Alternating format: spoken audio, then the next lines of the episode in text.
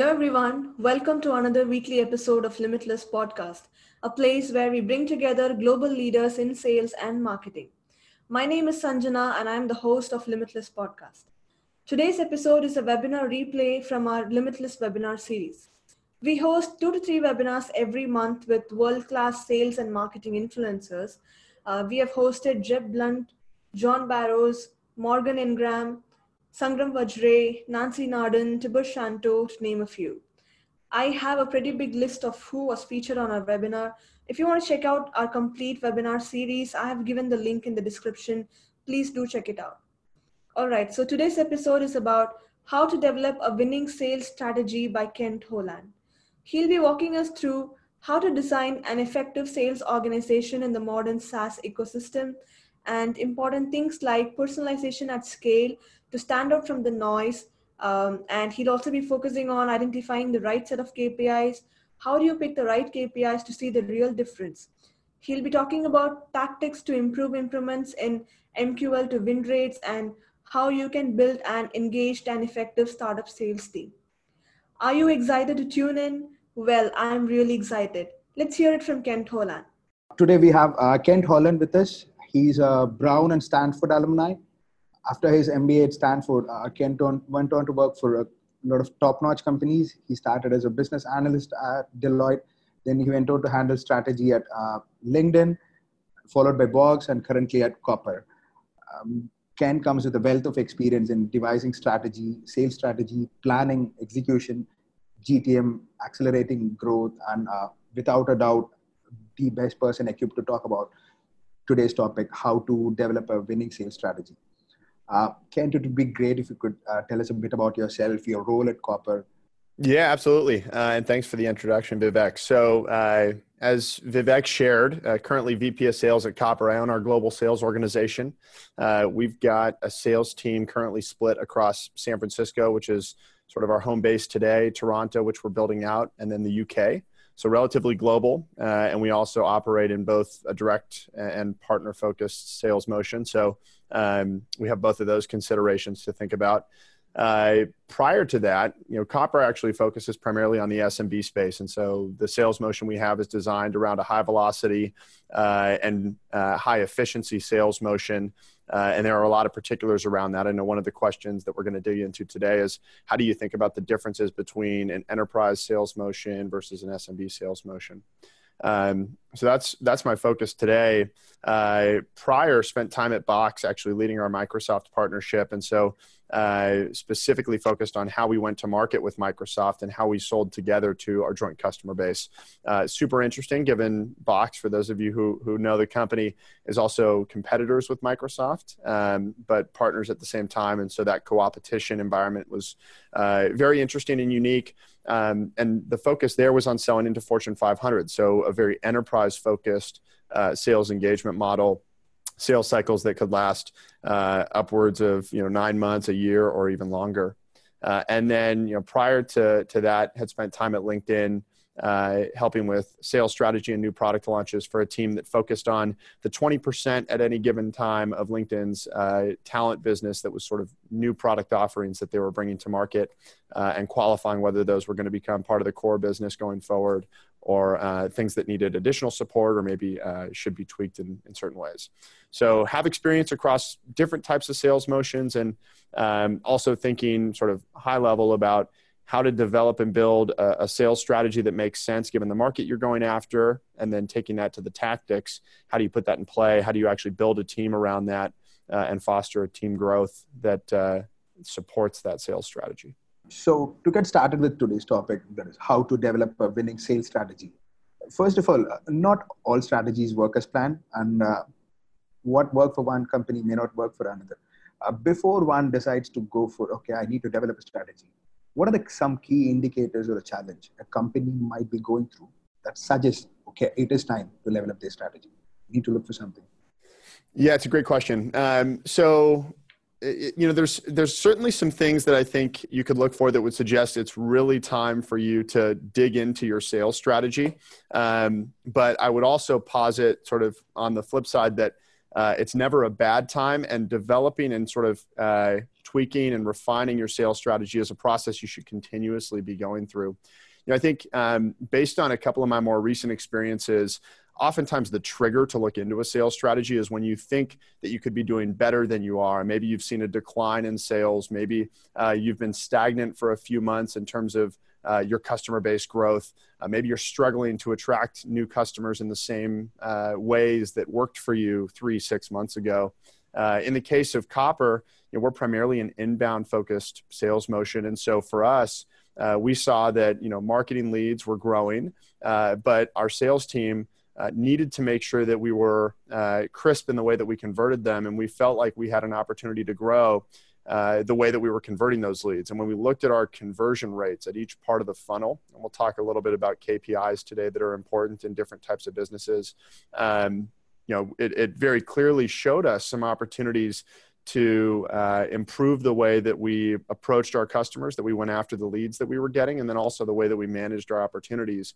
And so refined our, our sales strategy and process in light of uh, what we were trying to go after you know, in, a, in another case, um, as we're thinking about global expansion, there's a lot of questions about whether you can continue to extend in the market that you're in, or you have to look towards new markets, whether that's growing into a new customer segment, maybe instead of focusing on SMB, moving into mid market or enterprise, uh, or extending geographically, and maybe that's uh, scaling into new regions.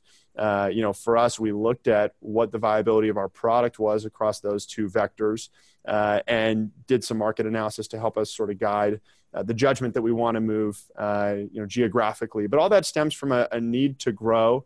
And I think in some cases you'll be in some sort of acute pain, but in others, you know, we're all figuring out uh, how to develop businesses that grow. And you know, I would posit while it seems like you know many companies and startups sort of have a, a, hockey stick trajectory that's always up and to the right that's seldom the case. There's always months or quarters where you're going through some sort of stagnation or maybe you're struggling to grow in the way you want to. And i think you know if you're not thinking about developing and refining your sales strategy every three to six months as the market changes uh, new tools come out et cetera um, then you're going to be falling behind. And so you know i would i would suggest that that's something that you don't necessarily wait for uh, that that indicator or challenge. Um, but certainly, when you see it, that's a sign that you know it's time. Three to six months, you say uh, that is. Um, I don't think a lot of people actually think about it that way. At least, uh, as far as I know. And uh, what you're essentially saying is, uh, don't wait for any indicators or acute pain. Be more proactive. So, and catch up with the market. Or, yeah, I think that's right. I mean, you know, if you and, and it's not to say that you're going to totally scrap your whole sales motion and your whole sales strategy uh, and put that out the window and, and toss in something new. But there are always little components you should be thinking about refining. Um, as an example, we'll talk about lead engagement for, for inbound, but just using that as an example, um, and really this pertains to inbound and outbound. Over the last six to nine months, we've seen a massive proliferation in SaaS applications uh, at a scale that you know even in prior years when it was uh, pretty crowded we haven't seen. And now you've got all these folks that are trying to get in touch with the same set of leads in a lot of cases. And everyone has uh, developed around the strategy of, of emailing and calling to get in touch with folks. Uh, but now you need different ways to engage um, you know, Hippo video is a great example of that, right? Creating a new medium to engage. And so, um, you know, that's just one example of a change that's come around in the last, I would say, six to nine months, where traditionally, you know, eight to 12 touches on a lead, uh, spaced out, you know, a couple days, there's a playbook around it. But if you're not differentiating and personalizing at scale now, then you're not going to be able to drive your conversion rates in the way that you want to. So, uh, you know, that's a process that we've gone through over the last six months and really refined. Uh, but there's always areas you should be looking to, to tweak in the way that you engage with your customers. Uh, so before I uh, we get into how to design a sales strategy, uh, you have worked at companies that targeted enterprise segment predominantly, such as Box, and uh, now at Copper, I believe you are more focused on the mid market and SMBs, especially G Suite customers. Yeah, that's right. Um, we're primarily focused on uh, the small business segment. You know, to us, I think we align very closely with Google. Um, and you know, to give a quick pitch on Copper, uh, we want to help our customers that are on G Suite be more productive and successful. Uh, we don't, uh, by by design, allow for the multitude of customizations that some of our upmarket competitors offer uh, because we want to drive simplicity. We were built on Google's material design, so if you can use G Suite, you can use Copper. Um, and we really want to hit it out of the park with contact management, deal management, uh, and enabling our, our customers p- to be productive. Um, and so, you know, atypical for a CRM in a two week free trial, you can really get to know what Copper can, can do. And so um, we're focused on that market. Uh, but certainly there's a lot of differences between the approach we take and, and more of an enterprise sales motion. Brilliant. That's a very clear portion. Anybody who uses G Suite and who is comfortable using G Suite, and this is a CRM for you. Uh, so, having worked in uh, both enterprise and SMB, what do you think are the some differences between enterprise and SMB sales motion? Uh, how are they similar and how are they different? Yeah, it's a great question. So, um, you know, at, at the end of the day, uh, in both cases, you have products or services that you're you're trying to take to market, and there are a lot of the core foundational sort of skills and motions that are the same. Uh, and a lot, uh, at a high level, you, are trying to drive business. You're looking at conversion rates from you know leads or uh, accounts that you're targeting through to, to wins. But the style of engagement, um, the nature of the way you engage with a customer uh, and build out an account is, is extremely different right so on, on the, the one hand if you're in a, a enterprise motion focused on selling into the fortune 100 fortune 500 accounts um, you know your alignment is going to probably be one account per a single sales rep uh, you'll spend a lot of time really mapping out that account getting deep into their needs uh, and really understanding the way that company operates and designing a solution that fits. There'll be a lot of customization involved. Um, and it's a much more complex sales cycle and deal cycle. Oftentimes the deal values are you know, much greater. Uh, so the size of the prize is, is there. Um, but it is a very custom engagement. And so it's a little bit more difficult to drive the kind of repeatability that uh, you look for in, in the SMB space. I would say by contrast, you know, Copper sits really towards the other end of the spectrum, focused primarily on SMB, and and the impetus is all around efficiency in the way that we approach the market. Um, you know, we have a phenomenal product, but it's also not very expensive, and and the customers that um, we're working with oftentimes aren't aren't large. They're not you know the Fortune 500s. And so we need to find ways to scale the way that we engage with our customer base, uh, but also provide the right level of service to help differentiate us in that market. And CRM, you know, is an interesting solution in that it's inherently not um, simple, right? It's not complicated as some of our competitors are, but what we're selling still requires uh, some customization and uh, some level of understanding of the customer's business and helping them to understand the value that we can bring. So, you know, for us, it's about how do we design a repeatable motion at scale? How do we partner very closely with marketing um, to be able to to bring that motion to life? Uh, and then taking a look at every step of the funnel. How do we engage with leads and what are the key components of that engagement? Uh, at what point do we create opportunities? Having a very clear set of qualification criteria that drive that. And then how do we progress through a very efficient and streamlined sales process? Um, and what are the key milestones of that process? Uh, through to a win. So um, I think there are a lot of similarities, you know, at the high level, but when you dig into it, the two motions across SMB and enterprise are are very different. Um, and you know, having seen you know, LinkedIn is a unique example of a company that actually has figured out a way to serve across SMB, mid market, and enterprise. Box to a certain extent, although Box is a little bit more mid market and enterprise focused, and that shows in the way that they've designed their sales motion. It's primarily an outside sales team. They spend a lot more time um, really digging into a customer's processes. Uh, LinkedIn, you know, had figured out sort of a, a hybrid, and I think was very successful at doing that. But I think it's uncommon for organizations to have a strong muscle across you know the the SMB mid market and enterprise motions because they do sort of tend to range. Would it be fair to say when uh, for uh, large enterprises it's predominantly outbound and whereas for SMBs and mid market uh, it is more inbound? Uh, would it be fair to say that, or was it by a choice you went? Yeah, it's a great question. So um, you know, I think that's that's a fair statement, but I think when you dig into the reasons behind it, um, when you get to the top of the the pyramid and you're looking at the top end of the enterprise market, there's a finite number of customers in that space, right? Um, when you look at the SMB market, particularly the lower end of the SMB market, um, there are customers that are creating businesses, uh, businesses coming into into the space every day, um, and so when you have the the sheer volume that you have in the SMB space, I think it lends itself to more of an inbound approach where you need to find ways to constantly be engaging and generating interest from the prospects that you want to target.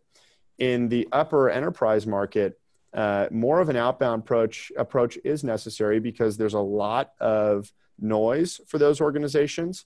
Uh, and you also need to get in touch with folks that are relatively senior. They've made it obviously up the, the chain at the organizations that, that they're at, which are massive organizations.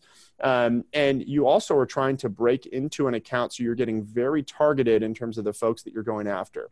There are only a handful of people at an organization that you really need to try and get to. And you know, there's a finite number of organizations up at that top space. And so the nature of the way you have to approach them is a little bit different. Um, you can afford to be uh, a little bit less refined in the SMB space, uh, but cast a broader net and drive inbound.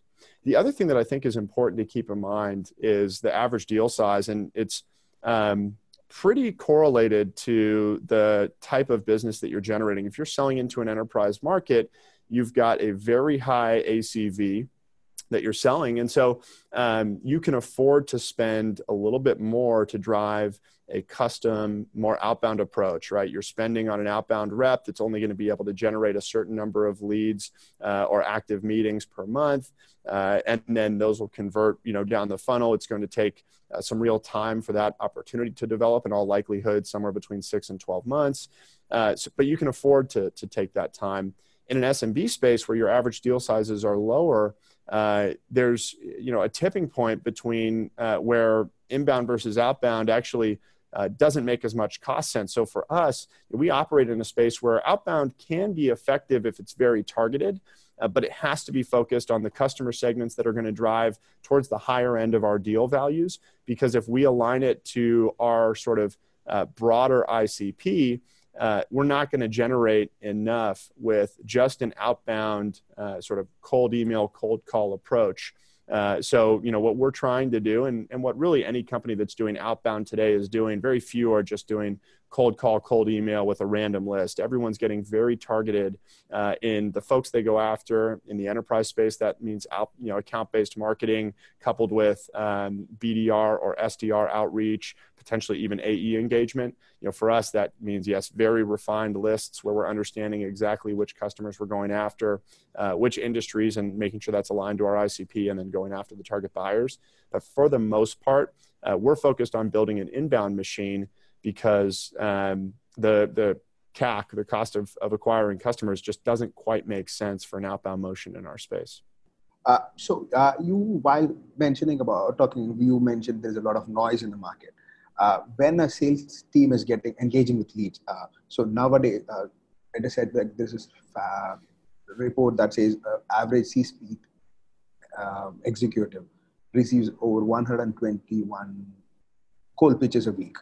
And when it comes to inbound, the moment uh, a person signs, uh, visits G2 Crowd or any other review sites, for example, or even if he signs up for a particular products demo, chances are he has already signed up for three or four other competitors to get to know the product. So when you're engaging with such leads, how do you ensure that you can stand out from that noise? Yeah, it's uh, it's a great question. So, and I think you know, I'm sure there's a lot of other sales and go-to-market leaders on the line that can attest to this.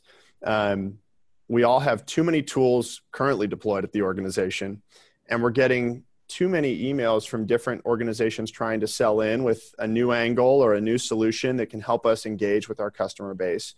Um, so yeah, it becomes incumbent upon all of us as as sales professionals to figure out how do we stand stand out from the noise. Um, and there are different ways that you can differentiate yourself once you've gotten that conversation started. But to get in the door, uh, can be difficult. That's one of the challenges and uh, why outbounding has actually become more and more difficult. Uh, for us, we do it in a couple of ways. I think about the importance, the continued importance of effective marketing, and that marketing has to be split across sort of the top of the funnel awareness and branding exercises, coupled with tactical sort of middle of middle of funnel bottom of funnel activities nurture streams and campaigns that are really driving uh, buying signals and and surfacing those for sales. Um, but the other way is this concept of personalization at scale and whether you're doing uh, outbound or inbound lead follow-up it's critical to find ways to drive efficient personalized outreach right? Because all of us only have a limited amount of time in the day uh, and you know, coming from experience, and I'm sure I'm not the only one. Uh, you know, when you get an email that is clearly a copy paste with nothing customized around your organization or how this solution really fits your specific needs, um, it's not one that you're going to respond to. Uh, you know, where I do respond to the occasional cold or warm email that I get from someone is when they've done the research on uh, something that I did or uh, have done in my past through LinkedIn, maybe found an article about um, something I did, you know, even in my past uh, when I was in college or in business school, or the fact that I had a startup at one point, and you know, really tie into that and something that you know they can sort of connect with me on an emotional level about uh, to drive that initial engagement. So I think, you know, whereas traditionally, and, and even as recently as, you know, nine months, a year ago, uh, there was a lot of, um, I think, thought leadership around the importance of having a very structured uh, 10 12 touch sequence that ran over the first you know couple of weeks or in an outbound scenario maybe over the course of a month or month and a half where you hit them with a very clear sequence of emails um, you know I can see the thread that comes through. You've either got me with the first couple emails or you don't, but they have to be the right ones. And so I think this concept of personalization at scale is going to become more and more important. And, and that's the way that you stand out from the noise. Once you've hit a couple of times uh, and not gotten a response, for the most part, unless that person was on vacation or busy, um, you know, they've chosen not to respond to you. And so, yes, there's some value from sort of the old tactic of hitting them with with 10 touches but it's got to be personalized. So uh, when you talk about personalization the next question that always comes is how do you manage personalization at scale versus volume? Yep. Uh, so for a typical sales okay uh, if i'm going to reach out to say five people or two people a day which i can do a very in-depth research about the person get to know about the person then i can uh, customize and personalize my outreach accordingly. Whereas yep. when the volume increases, uh, it get becomes hard. Uh, yeah, you have to manage you, that. Yep. So. Yep. Yeah, it's a great question. So, um, with this, and regardless of whether you're inbound or outbound, I always like to work backwards from what we're ultimately trying to deliver right? And if you've been sitting in the the sales motion that you have for you know more than a few months you should have a perspective on what your conversion rates look like what your average deal size looks like. And so you should have a sense of how many wins you need in a given period to hit your number or exceed it. Uh, how many opportunities then need to be in the pipeline for you to be able to have the coverage you need to hit that number? Uh, how many leads or accounts coupled with account based marketing, you know, however you end up going after uh, opportunities and generating opportunities, how many leads you need to have uh, hit to go out to, to surface the opportunities that you have based on the conversion rates you've seen in the past. That then defines uh, sort of what you need to do. And you can look at your, your team and say, well, how many leads, how many messages does that mean each team member is going to have to generate per day or per week to be able to, to get to our targets? And it's a little bit crude and i think you want to bake in some buffer on uh, what you're seeing from a conversion rate perspective but that can then tell you what each each person needs to deliver and give you a, a benchmark to suggest and, and have the understanding of what a re- realistically a rep can deliver and whether those two are aligned. And if they're not it might suggest you need to to either build your team or maybe you can actually go after some more but uh, but I think that's that's one way I would think about it, and then I would triangulate that against what you realistically feel a rep's capacity is, so you understand what you need to deliver and what you know with the type of personalization you're going for, a rep can do uh, to get at sort of ultimately where you're going to be. Um, that varies a little bit across outbound and inbound, and I will say that when you're going with an outbound approach, personalization becomes even more critical and doing additional research be- becomes even more critical uh, even though the the response rates are going to be lower. When you're going inbound, you have the luxury of having a hand raiser that you're going after. And so um, it's not just personalization at scale, but also time to touch, time to engagement that are really important in an inbound motion. And you can typically uh, get a little bit more efficiency, a little bit more volume out of your inbound responses than your outbound. Brilliant. Uh, so the next thing is uh, one of the key problems we, uh, not just sales, even marketing, we struggle to uh, learn is okay, I have crafted a message around my product, a positioning statement perhaps, but how do I know that it is resonating with my audience or the target market I intend to? How, how can I know that?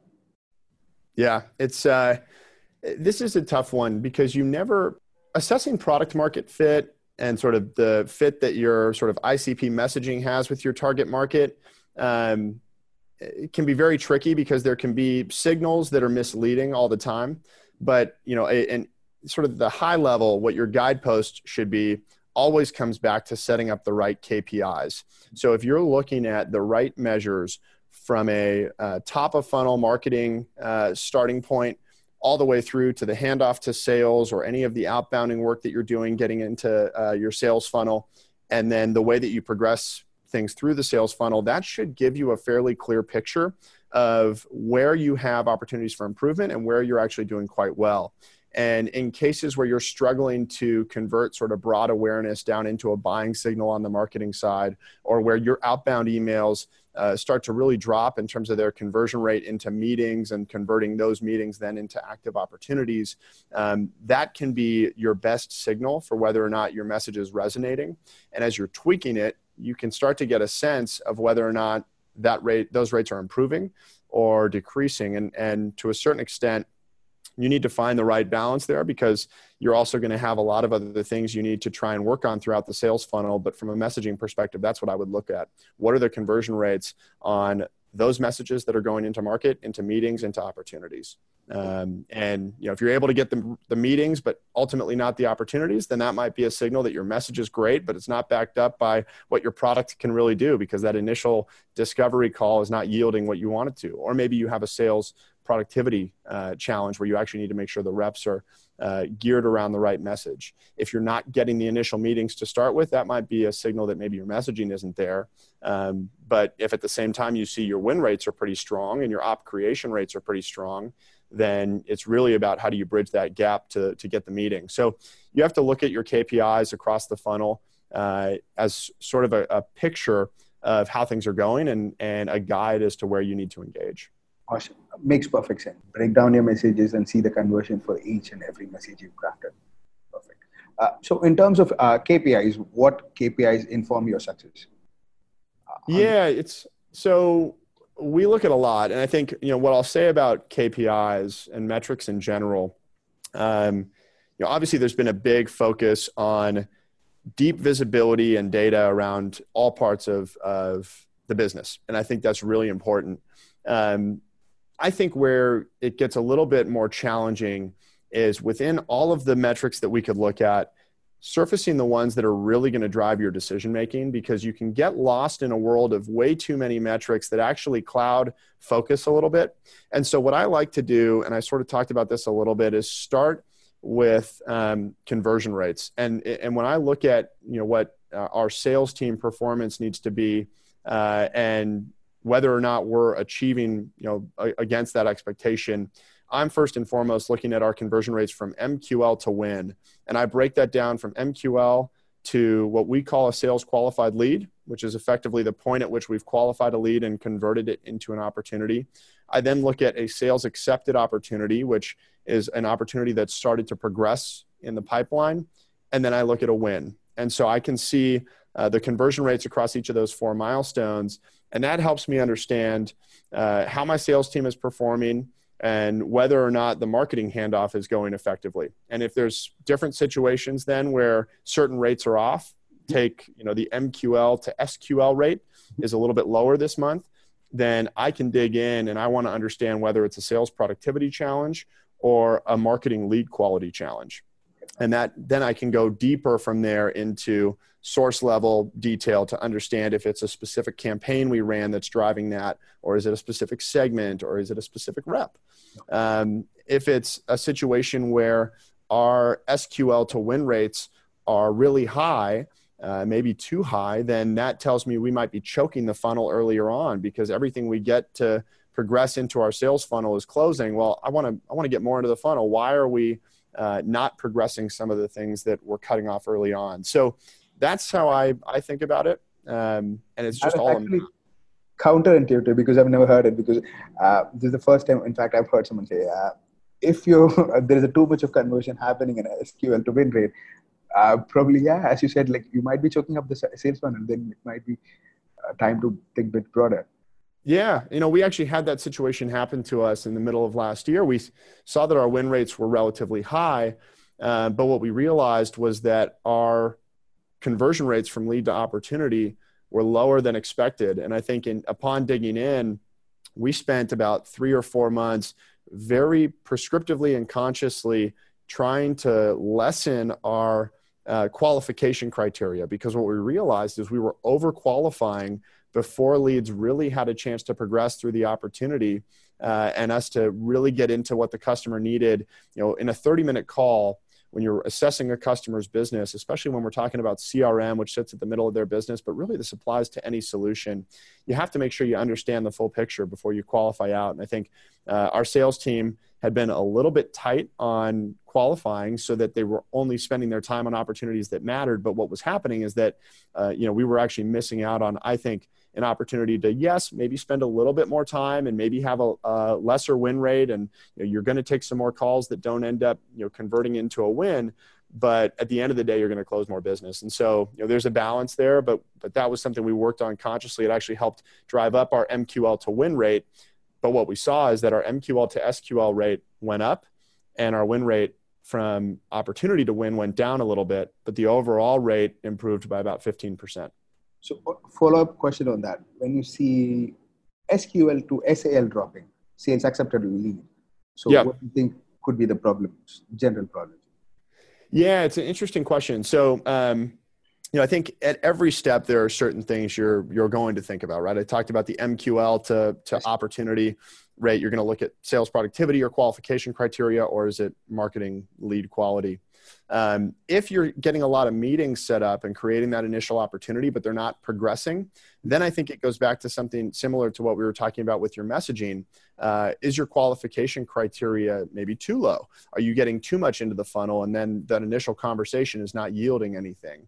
Uh, is your messaging off? Potentially, is that initial conversation going in a different direction? And then when they get to know your product, it's it's stymied.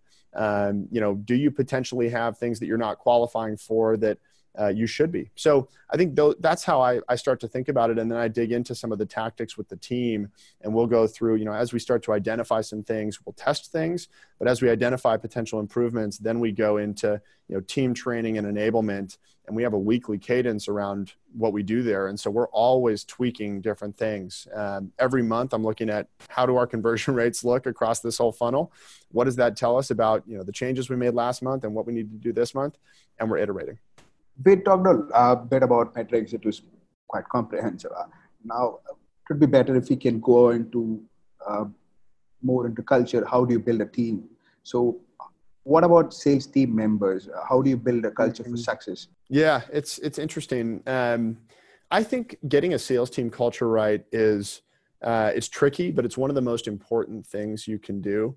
Um, and every team culture is going to be really different. So, you know, right now I'm operating in an inside sales uh, motion. And so, you know, folks are in the office, we're all together.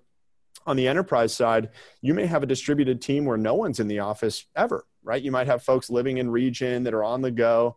Um, in either case, it's really important to do a couple of things. I think one is drive uh, sort of team camaraderie and make sure folks stay connected. That encourages them to stay connected with each other and to the business. Um, but what it does is it builds this sort of unity that keeps people engaged uh, and and focused, even when maybe they don't have as much going on and and uh, could sort of lose sight of things. They they have that connective tissue. Um, the other thing that I found really successful and this has worked actually in both enterprise sort of outside sales roles as well as this inside sales model. But i found it particularly effective in an inside sales smb approach is really making sure that the team is involved in decision making. I think there's a, a um, common approach to management in general and this maybe extends beyond sales. Um, it's easy to get into a top down view where you're sitting in the executive meetings, you have your pulse, uh, your finger on the pulse of the business, you're making decisions about the way the team's going to operate, and then all of a sudden you go to roll out those decisions, but the team hasn't been brought along for the journey. In the last three months of planning and meetings and all of that, they didn't really know about that, uh, weren't involved in it, didn't have a chance to be heard. So you know, tactically, I think we went through some of that uh, over the last six months and, and made a change to really get the team a lot more involved in the thinking behind what we were doing, providing feedback, uh, and you know certainly you have to make sure that you walk the line between uh, you know letting all of their uh, feedback dictate the strategy versus inform the strategy, which is what it should do.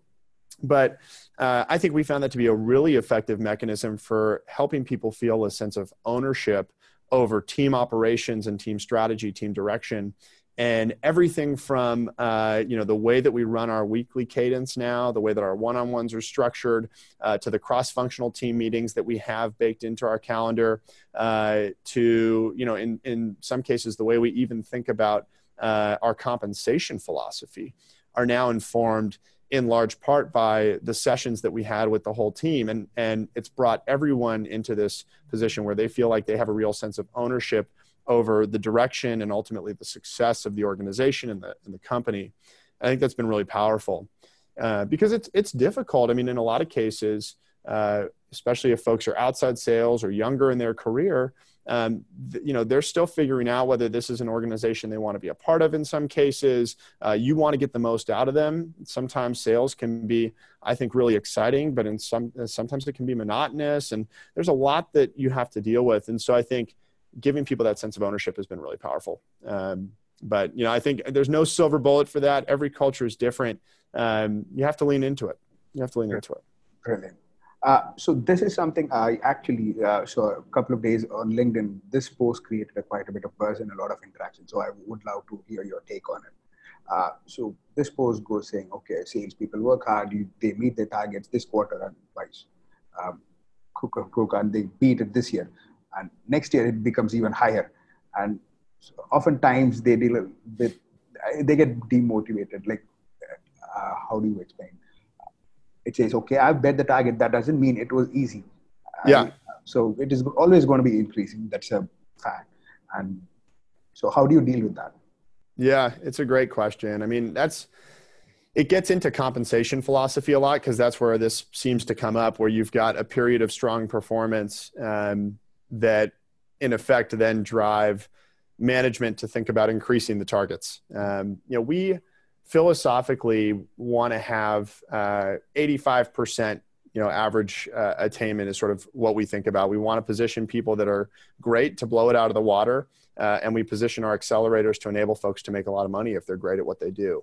Um, so you know i think we try and maintain that view and we try and be very tethered in the way that we think about compensation to what's realistic from the conversion rates that we've seen in the past and from um, the marketing volume given we're an inbound business. I think in whatever type of business you operate, you have to make sure that you triangulate the way you think about what success means uh, against what's possible and try and hold back from looking at the performance of a portion of the team or even all of the team as the key indicator of what success should look like. If you know that your team uh, you know, came into the first quarter in 2020, absolutely crushed it. They were staying late. Uh, you know, they were working really hard, traveling out to take that extra sales meeting when they didn't have to. Um, you know, putting in time at the end of the month just to to go above and beyond, and they came out on top. You have to make sure that you balance that performance against the expectation that you put in place. And so, uh, you know, I, I try and make it always, um, you know, aspirational but achievable Uh, and so you, you, have to try and, and do that. It's not easy, but I think, yeah, you walk a fine line because if you get into a position where you're continually raising quotas, uh, that can be very damaging to, to a team. Uh, certainly very demotivating, as you said. Um, so I think you want to try and, and set the expectation that you've done your research on what's realistic, you've put that in place, and the team can go get it. I think the other thing that, that is helpful is to try and maintain some level of consistency, both in the way that you structure compensation, but also the targets themselves. Uh, you can't keep changing the goalposts. If you keep moving the goalposts, then uh, then you're going to find that the team never really feels like they have a good handle on what they're supposed to do. Never feels like they can be successful because every time they are successful, you're changing the definition. So you have to try and maintain some continuity there. Uh, so you had also uh, talked about doing a lot of experiments and uh, staying nimble. So how do you stay and remain nimble and continue to iterate on these until you find what works? While at the same time keeping the people excited uh, about what you're doing and also keeping them motivated because you change okay this month we follow this it might work it might work again i go into a different strategy so how do you keep your team nimble yeah, it's a great question. I, I, think it goes back to the the answer that I was talking about for your previous question on um, building a culture of success. I think it comes back to making sure the team feels a sense of ownership and is involved in the thinking. And not only is that important in terms of keeping the team engaged, but it's actually important for you arriving at the right outcomes because, you know, for those of us on the phone that are leading the teams, we're not on sales calls every day in the same way that our team is. They're the ones that are, are on the front lines talking to prospects for the first time. Um, you know, we fly in for, you know, maybe the bigger accounts and the demos that are happening with, with those companies or maybe for pricing conversations. But at that point, a lot of the learning is already passed. And so I think it's really important that you start with an understanding from the team about some of the things they think we can be doing differently. Uh, you know, how can we make uh, changes that are going to impact their day to day, make them more successful, better engage with the prospects that we're talking to? Uh, what are the biggest pain points that are coming up? Where do customers get a little bit confused or lost on a call? Uh, and what can we tweak? And so I think if you surface that from the team, you're actually going to find that there's a lot of great ideas, and those are really, really important to have that's also the beginning of making sure they're involved um, and part of the process of iterating and testing. And from there, I think you have to be very focused on just a couple of things that you're going to go try and tweak, both because change is very difficult for folks. And so you have to be very tight on change management, but also because if you're going to learn from some of the changes you're making, if you make more than a couple changes, it's very difficult to know what's working and what's not. So you have to be cognizant of that. Uh, and then throughout the process, I think it's maintaining that tight transparency with your sales team so that they know that they're the ones that are really helping to lead these changes. And you know, whether it's a, a success or a failure, we're going to be in it together. And the sales team should be celebrated in the successes that will ultimately come from from those changes. Uh, I think that's about the questions we have. Uh, I thought I think we can dive into the audience's questions right now. Yeah, I'm happy to take any that are on the chat. Uh, so the first one is uh, with GDPR kicking in, uh, what are the ways you are getting leads into the funnel? Yeah, um, that's a good one. So, uh, with GDPR, um, you know, California, we have a Data Privacy Act coming into play as well. Um, it, it's a really, I think, important time for us to make sure as a sales organization and group of sales leaders that we're tight on the way that we manage uh, personal information you know for us because we're an inbound focused um, business we have clear terms of service. We're gdpr compliant and the way that we message and market to our customers um, we're encouraging them to start a free trial or request a demonstration. And then when they do we're following up via email or phone that they've provided. So we're not pulling any information uh, that they haven't shared and given us consent to leverage. Uh, that's not always the case with some of the other tools that are out there that will provide, uh, you know, email and phone lists to go after and and targeted accounts. But I think you have to be very careful. It depends on the space in which you're operating, but certainly if you're going after um, and building a sales strategy, a sales motion uh, that's global, you have to be very cognizant of the global policies that are in place and make sure you're adhering to them. Those are going to continue changing. I think ultimately they're going to have an impact on the way we approach the market. Um, so I think you know the best I can offer is that you've got to be very cognizant of them and uh, make sure that they're accounted for in your design. Uh, the next one is what is a playbook you would recommend? I believe it is for sales strategy. So what is the playbook uh, you would recommend? The playbook I would recommend, you know, I don't have a uh, one size fits all playbook.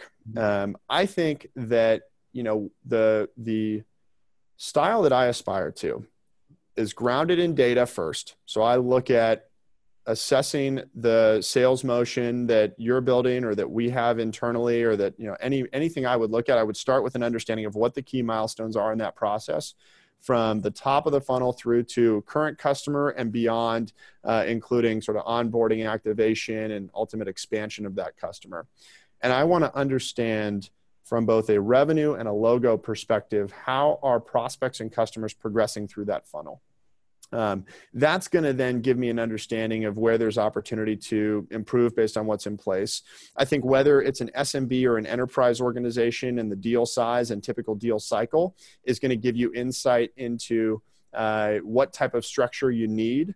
There's a certain threshold, I think, around 10K, uh, based on some of the, the research that I've done and thinking about it uh, as to where an inbound motion versus an outbound motion makes sense. And so if your ACV is around 10K or above, I think it makes sense to start thinking about an outbound motion where you can have you know BDRs that uh, go after target account lists. They create 10 to 12 opportunities or, or meetings per month. Maybe that converts to um, you know four to six opportunities, et cetera. So you can you can map those out. I think you just have to triangulate though from a bunch of different directions. There's not a one size fits all uh, sales playbook. Uh, but there are important things that you need to do along each milestone or each part of the process. And I think start with data, lay out what those key milestones are for you, uh, understand where your ACV is, and whether that's you know more along the lines of SMB or enterprise. That'll inform the team structure and whether you're going to have SDRs and AEs or are you just going to have inside sales reps. Um, do you need solutions engineers? How technical is the sale? So that'll give you a good context on sort of the core structure. And then from there, you've got to just develop and iterate a little bit. You've got to understand where you're successful and where you're not. And where you're not, then you can dig into how to, to provide more structure, give your reps more support, more training, uh, partner better with marketing, partner more closely with customer success. You'll have to read the, the, uh, the writing on that one in terms of the metrics as they come out, you know, in line with uh, what you've put in place. Uh, the next question is about Copper CRM. So how is Copper different from a traditional CRM like Salesforce?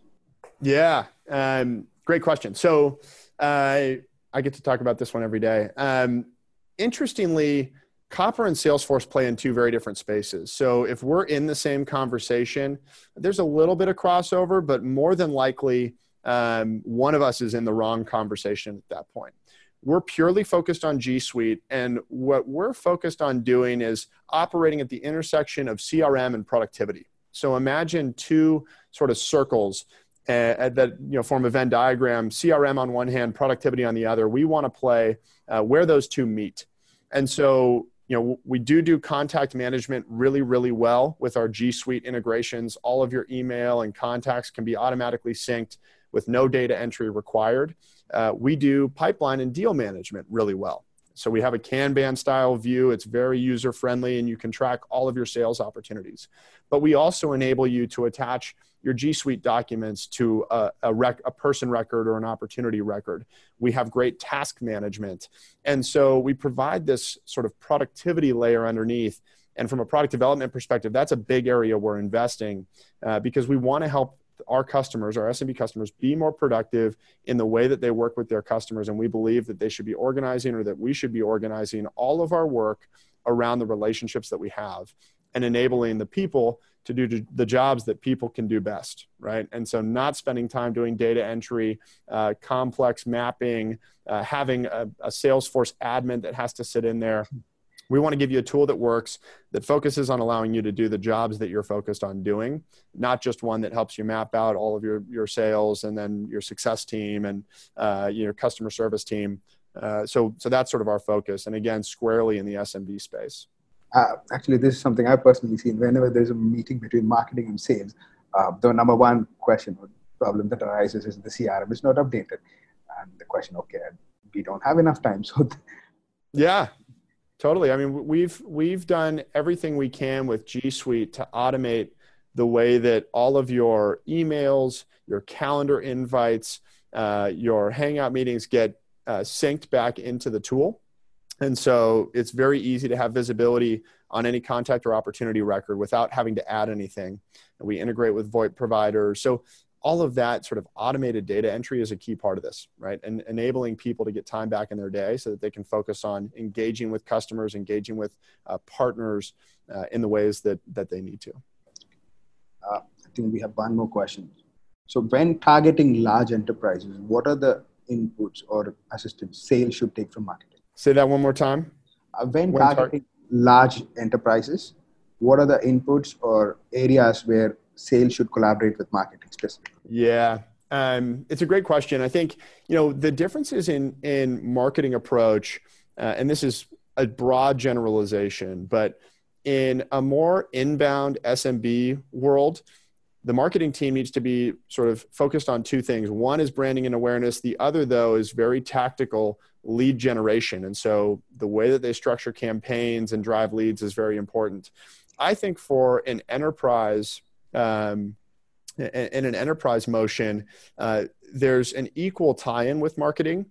Certainly, brand and awareness become really, really important because you need to be able to, to be seen as a key player in the enterprise space be seen as a brand that's going to be around for a long time that that they can rely on that's trustworthy so you're building that brand um, but you're also partnering actually a lot more closely on um, more targeted campaigns, account based marketing outreach. And so you'll have sort of the always on campaigns in the same way an SMB organization might, but you're also going to be partnering more closely with specific sales teams to do uh, account based marketing into Fortune 500, making sure you have a list of the 10 target profiles within each account you're going to go after.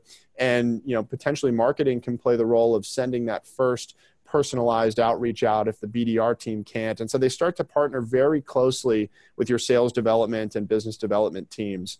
Um, but I think they should be looked at as a real partner in that. I think a lot of times um, there can be a lot of finger pointing that happens in any type of organization, but in an enterprise organization where there's not often as seamless of a tie between a marketing campaign that generated a lead that sales closed within a you know a month that just doesn't happen in the enterprise space. Uh, but the reality is, marketing is a critical component of a successful go to market team. And looking at it as uh, a pure sales motion that's going to build an enterprise business um, isn't right. Marketing plays a big role in that. I think you know, thinking about the many channels through which you can engage customers is, is really important in the enterprise space. So I would encourage that to be a really tight partnership. Uh, I think that's about the questions we have. Uh, so uh, thank you very much for the wonderful session, Kent. Uh, it was brilliant. So I personally had a lot of questions answered, especially when it comes to messaging, because uh, that is like something that I deal with day in day out. Um, so apart from that, uh, guys, uh, feel free to, if you are using G Suite, feel free to check out Copper CRM. They have a two-week free trial. It's brilliant. Uh, and Ken, where can we follow you? are you yeah, thanks. Twitter? yeah, uh, LinkedIn is probably best. Okay. I'm happy to connect. And uh, yeah, Vivek, thanks for the time today. And thanks everyone for joining. Really appreciate the opportunity. Uh, thank you very much, everyone, for joining us. Uh, thank you very much, Ken. Stay tuned to our weekly upcoming episode with more sales and marketing leaders from around the globe. We are on Apple, Spotify, Google, Stitcher, and more. Subscribe to get notified when a new episode is out. Also, please leave us a review if you're on Apple. Thanks for listening. 拜拜。